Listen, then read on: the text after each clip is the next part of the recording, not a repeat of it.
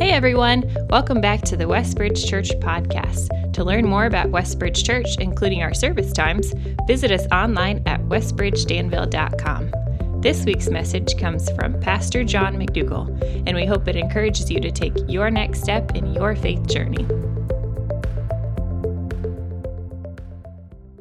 It's good to celebrate Christmas, isn't it? And so appreciate our team helping us put to song the truth and our gratitude for what God has given us in Christ. And the first hour agreed, should we just keep celebrating Christmas in our worship time right through January and February?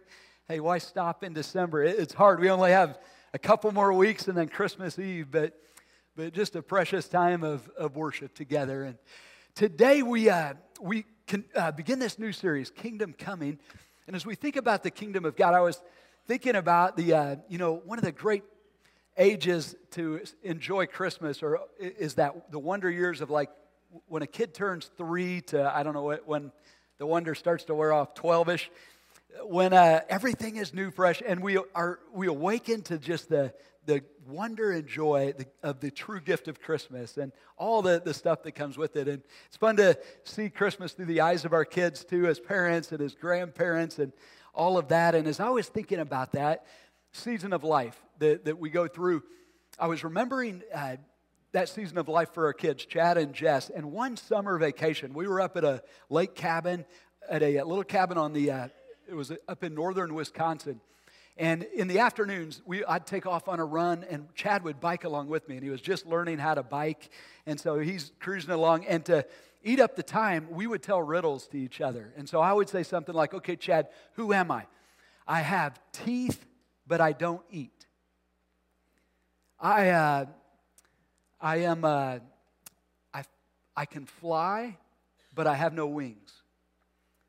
I travel great distances, but I stay put. Who am I? And he would think and ask questions, and I'd give him clues, and finally we'd arrive at the answer. Does anyone know the answer to that riddle? I am a stamp, right? A stamp has teeth but doesn't eat, and et cetera. And then he would tell a riddle. All right, Dad, who am I? And he'd give that riddle, and I'd ask him questions, and we'd burn up the miles, that workout telling riddles to each other. Well, as Jesus speaks of the kingdom, he came to earth and he said this: the kingdom of God has come near. Repent and believe the good news.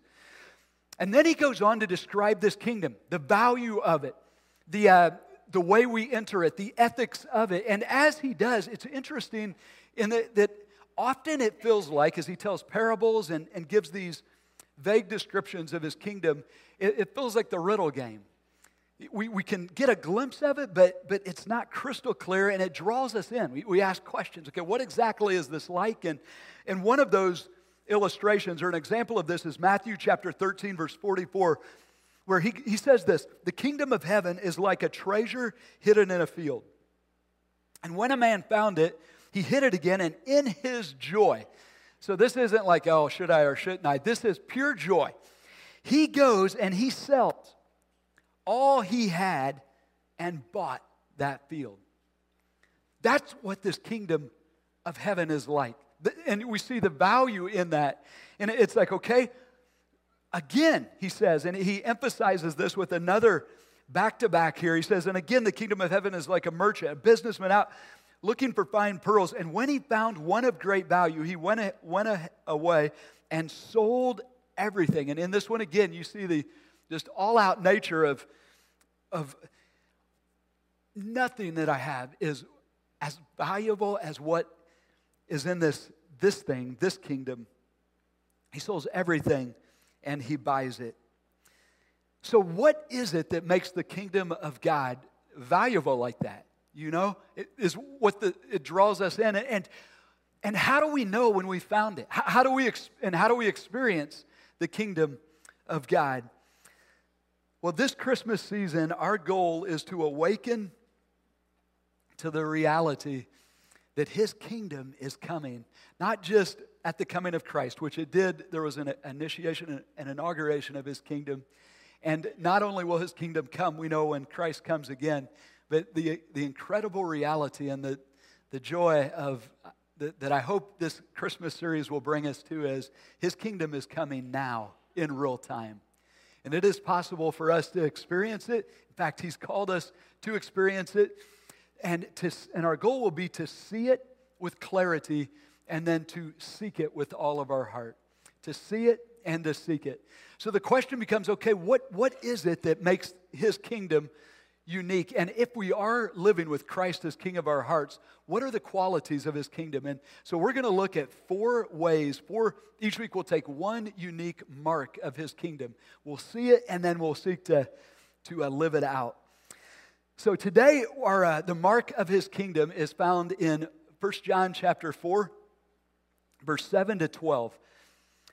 This is one place this is found. It's found many times throughout the God's Word. But here it is just crystal clear.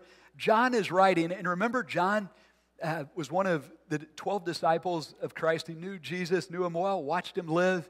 He's also one of the inner three, and he was named early on one of the sons of thunder. He was one of the guys that was like, Lord, you want us to just call down fire and burn this town up? They had rejected Christ, and Jesus was like, nope, that's not the way. But you get John was all in and probably had a bit of a temper. But this is later in his life, and we know that he, at the end of his life, he's exiled, and he writes the book of Revelation. But right now, scholars feel he's probably pastoring in the area of Ephesus. He's left Jerusalem. He's in the area of Ephesus, and he's seasoned. He's seen some life, and he's seeking to help the church family here. And he says this in verse 7, "Dear friends," you might jot in your Bible, that's... the root of that is agape. It could be literally loved ones. It's significant with what we'll be digging into here. He says, loved ones, let us love one another, for love comes from God. Everyone who loves has been born of God and knows God, and whoever does not love does not know God, because God is love. This is how God showed His love among us. He sent His one and only Son into the world that we might live through Him. This is love, not that we loved God, but that He loved us and sent His Son as an atoning sacrifice for our sins. Dear friends, since God so loved us, we also ought to love one another. No one has ever seen God, but if we love one another, God lives in us, and His love is made complete in us. And so, what is the truth to celebrate that helps us see the kingdom of God? What exactly is the kingdom of God? And the truth is simply this. Our King is love. The King of our kingdom is love. What is the mark of the kingdom of God? What makes it of great value, a treasure? That when we have it, we have everything in it. And it is this. It is a kingdom of love. How so? The King of our kingdom is love. We see that there in verses 7 and 8. He says, "Dear friends, let us love one another, for love comes from God. Everyone who loves has been born of God, knows God. Whoever does not love does not know God, because God is love."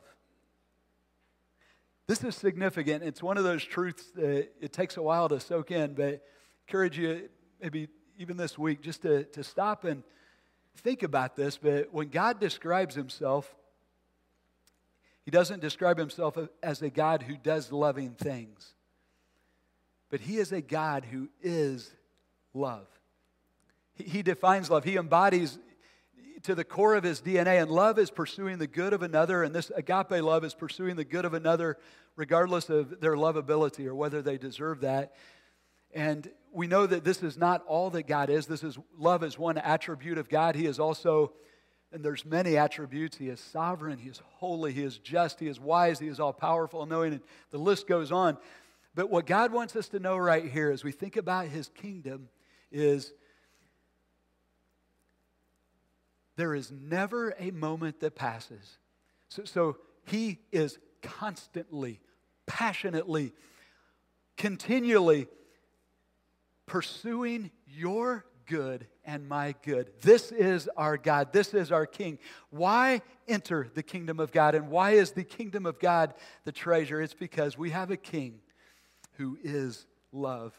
And so the question becomes, how do we know this to be true? Where do we see the love of God lived out? And he answers that in verse 9. He says, this is how God showed his love among us, how he displayed his love. He sent his one and only Son into the world that we might live through him.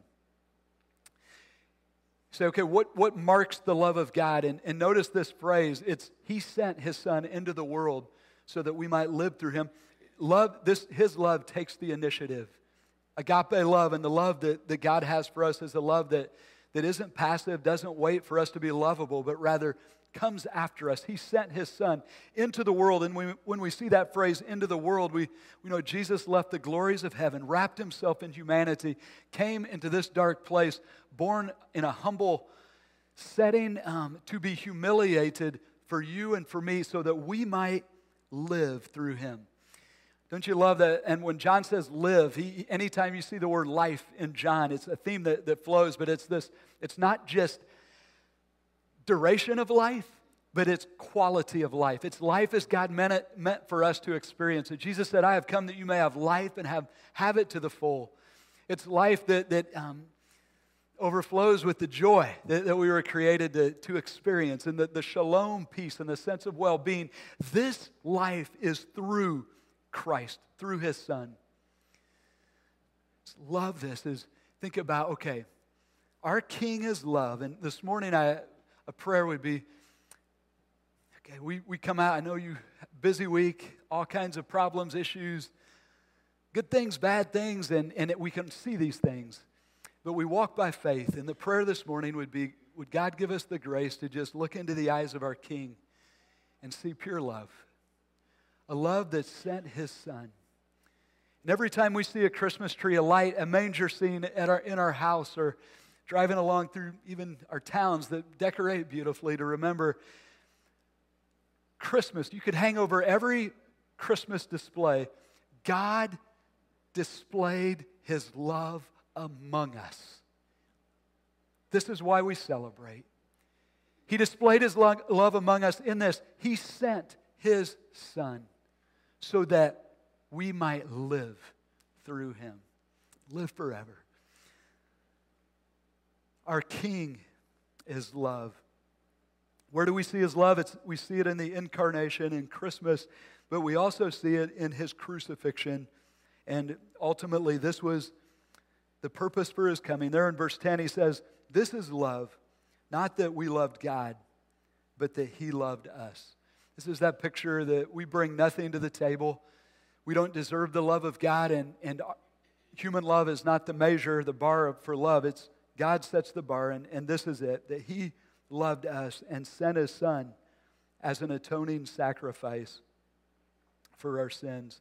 As we think about the love God has for us, our King is love. He loves us with the love that initiates. He makes the first move. He loves us with the love that sacrifices. The word atoning sacrifice there is that picture of what Christ did for us on the cross, pouring out his blood, was the perfect sacrifice that covered our guilt and our shame. That had to happen because we've all sinned against a holy God. We deserve death. We fractured that relationship, and death is the result. Death is separation from him, separation from our bodies. But we needed a Savior. We needed an atoning sacrifice, and Jesus came, took on flesh, lived the perfect life we couldn't, died on the cross, and offers eternal life to everyone who believes in him. Repent and believe. The kingdom of heaven has come near. How do we enter the kingdom of God? It's through faith in Christ alone. We have a King who is love. The Father sent his Son to give us life. For many years, Paul Harvey would tell a Christmas story that captured the beauty of the incarnation, and really where we see the love of the Father giving his Son and Jesus coming in the form of I'll just share the story as he tells it, but it says, the man I'm going to tell you about is not a bad man. He was a kind and generous man to his family and to the people that he knew. He just didn't believe all the churches and what they proclaimed about Christmas. It just didn't seem to make sense to him, and he was too honest to pretend otherwise. He just couldn't swallow the Jesus story about God coming to earth as a man. And so he told his wife, I'm sorry if this upsets you, but I'm not going to go with you to church on Christmas Eve. I would feel like a hypocrite and would rather just stay home and wait up for you. And so he stayed as his wife and his kids left for that midnight Christmas Eve service. But shortly after they drove away, snow began to fall.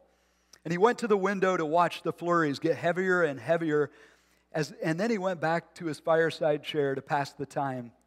Minutes later, he was startled by a thud, and then another thud, hitting the picture window. He's thinking someone's throwing snowballs at the window. But when he went up to the front door to investigate, there he found a flock of birds huddled there, shivering in the snow. They had been caught in the storm, and in a desperate search for shelter, they tried to fly through his large landscape window. That's what had been making the thud sound. And so he couldn't just let the poor creatures lie there and freeze. So he remembered the barn where his children stabled their pony, and that would provide a warm shelter for these birds. All he would have to do is to direct them into the shelter. So quickly he put on his coat, put on his boots, tramped through the snow that was deepening to get to the barn, opened the doors wide open, and then turned on the light so that the birds could find their way in. But the birds did not come in. So he figured food would entice them. Went to the kitchen, got some breadcrumbs, and spread it out there from the doorway to the doorway of the barn where the yellow light was shining and the doors were wide open. But to his dismay, the birds ignored the breadcrumbs as well. The birds continued flapping helplessly there in the snow. He tried to catch them, but he couldn't. He tried to shoo them into the barn, but when he did, they just scattered and flew off in every direction. And that's when he realized that they were afraid of him. To them, he reasoned, I am a strange, terrifying creature. If only I could think of some way to let them know that they can trust me, that I am not trying to hurt them, but to help them. But how? Any move that he made tended to frighten them and confuse them. They just would not follow. And then he thought to himself, if only I could be a bird and mingle with them and speak their language. Then I could tell them not to be afraid. Then I could show them the way to the safe, warm barn. I would have to be one of them so that they could see and hear and understand. And then at that moment, the church bells began to ring. The sound reached his ears above the howling of the wind. And as he stood there listening to the bells, sounding the good news of Christmas, he understood, and he sank to his knees in the snow. Our King has come. And our King has come with a love that initiated, not just to show us the way, but that sacrificed to become the way, that everyone who believes in him receives the gift of life eternal and life forever in his kingdom. And that we celebrate on Christmas, isn't it? And so we ask, what is our fitting response? And the hope and prayer today is that we would see our King, his love for us, but then that we would respond and allow his kingdom to come in us and through us. And that fitting response is found in verse 11, where he says, dear friends, loved ones. Again, our identity is his dearly loved children. Since God so loved us, we also ought to love one another. And so our command to follow today is to love one another as he has loved us. It's here our King is calling us to follow him into a life of love. As you think about what's the ethic of his kingdom, as citizens of his kingdom, what is our law? And it's the law of love. Don't you love the simplicity of this? And John comes back to it again and again. He heard Jesus say this, and he reminds us of it. This is our North Star. In every situation, in every atmosphere of our life, season of our life, our North Star is to love as he loved. It's a love that takes initiative. It's a love that doesn't wait, remain passive, harbor hurts, bitterness. It's a love that's constantly looking for needs and going. And it's a love that sacrifices, a love that's willing to lay down resources, lay down what we treasure, our time, money, gifts, abilities, whatever it is that God would call us to lay down to meet the needs of those around us. This is our calling. This is how his kingdom comes in us and through us. As we love one another, I love the picture as a church family. Our vision is we're an outpost of heaven on earth. As we help each other become fully devoted followers of our King, heaven on earth happens, you know. But how does this happen? And this is the way. As we fix our eyes on him, see his love, and respond to that, we live out the radical love with which he has loved us. And so today, as we begin this Christmas season, I know for most of us this is probably review, but may God just awaken in us a fresh desire and passion to push our love limits. That we would wake up each new day and say, all right, a lot to do today, but here's one thing. My goal, my passion today is to follow my King into a life of love, a love that's initiating, that's moving forward, looking for needs, and a love that's willing to sacrifice.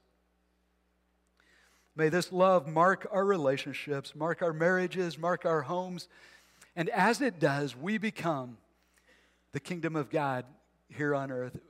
As he's King of our hearts, this love will take root. And earlier in the text, we saw everyone who loves has been born of God and knows God. What is the evidence that we are Christians? What is the evidence that we've received this new life and have truly been born again?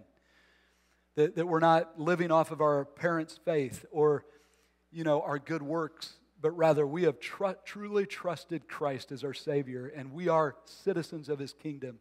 What's the evidence? It's love.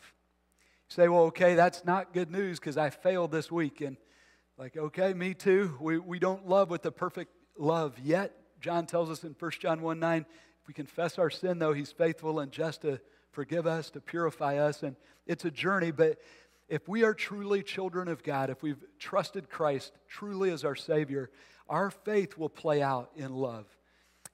It will be a love that's growing, but it will be our desire and in the direction of our life that we will love those around us as he has loved us.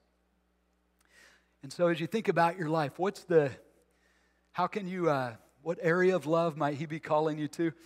1 Corinthians 13 is the classic liturgy of love, isn't it? Where Paul just hits time out and says, now I'm going to show you the most excellent way to live. He was talking about spiritual gifts, but he says, goes through love is patient, love is kind, does not envy, does not boast, is not proud, is not rude, self-seeking. He goes through the list, but the part that gets me, that challenged me this week was he comes to the end of that and he says this, it always protects, it always trusts, it always hopes, and it always perseveres. One year I asked a friend I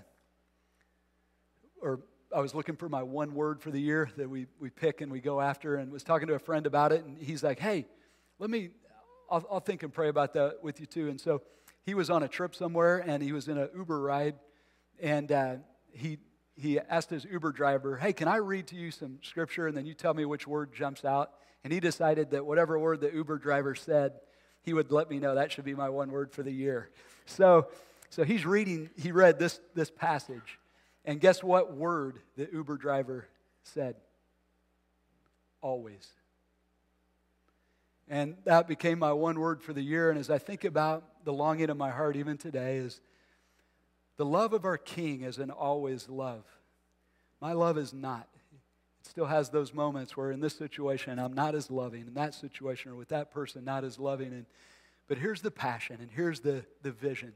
What if God would help me live with an always love and you with an always love as we follow our King?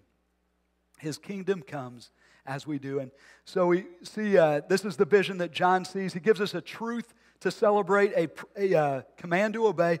But then here in verse 12, notice the vision. He says, no one has ever seen God. So, okay, wait a minute. I thought Jesus is God. We've seen him. And that's not the point he's making. John later in 1 John chapter 5:20 says, Jesus is God, truly God, fully God. So, but his point is, no one has ever seen God in the form of his unmediated glory or his Shekinah glory. If for us to see God in all of his glory, we can't. But notice what he says. No one has seen God, but if we love one another, God lives in us. So he's saying, when we love one another, God becomes visible to a watching world, and his love is made complete in us. That's a tough concept to get, but it's that idea of, it's the word teleon, it's the idea of it becomes mature, and it fills us fully and accomplishes everything that it's meant to accomplish. As we love one another, here's the vision today, you guys, as we love one another, we experience intimacy with the living God. He lives in us, and we display his glory to a watching world. Isn't that a neat picture? And as I think about, back to the parable and the whole idea of, okay, the kingdom of God, what's the value of it? I was thinking about that this week. The man sold everything when he found the kingdom of God, and what is the treasure of the kingdom of God? If you had to summarize it, how would you summarize it? As I thought about it, and I read this text, as we love one another, God lives in us. I think he's speaking to that intimacy that he promises in John 15. As we follow him, he abides in us, and we in him. The treasure of the kingdom is the king, isn't it?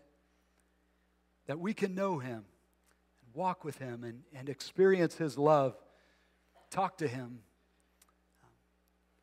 Having the king, we have it all.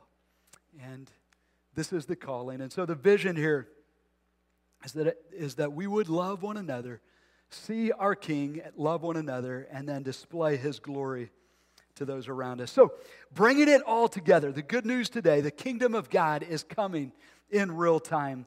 The question is, are you seeing it, and are you seeking it with all your heart? What is it that marks the kingdom of God? The first mark is love. And you say, how so? Our King is love. It's a love that initiates, it's a love that sacrifices, and the calling of the King to us is, follow me into a life of love, take up your cross, follow me, with a love that initiates, a love that sacrifices. And as we do, we experience and enjoy intimacy with him, but also we display his glory to a watching world and to one another as we live this out. And so it's fitting today as we begin our Christmas celebration, but also as we come to the end of this text, that we celebrate the gift of that our Lord gave us as we remember him and what he did for us through communion. And in the early church, communion became known as the love feast. It was a celebration of his love. And it's interesting, though, when we remember somebody who's passed away, we don't focus on their death, we focus on their life, don't we? We almost want to forget those moments of death and celebrate just all we knew about them in their life. But when Jesus calls us to remember him, what does he call us to focus on? His death. And you say, well, why is that? And it's because it's at the cross that we see his love put on display, a love that beyond measure poured out for us. And so today as we come to this time of communion. This is a time, you can go ahead and prepare our elements, but it's a time for those of us who have trusted Jesus Christ as our Savior. It's a time for us to thank him for his love for us. It's a time to confess our sin in the areas that we have not loved him and loved the people around us as he calls us to.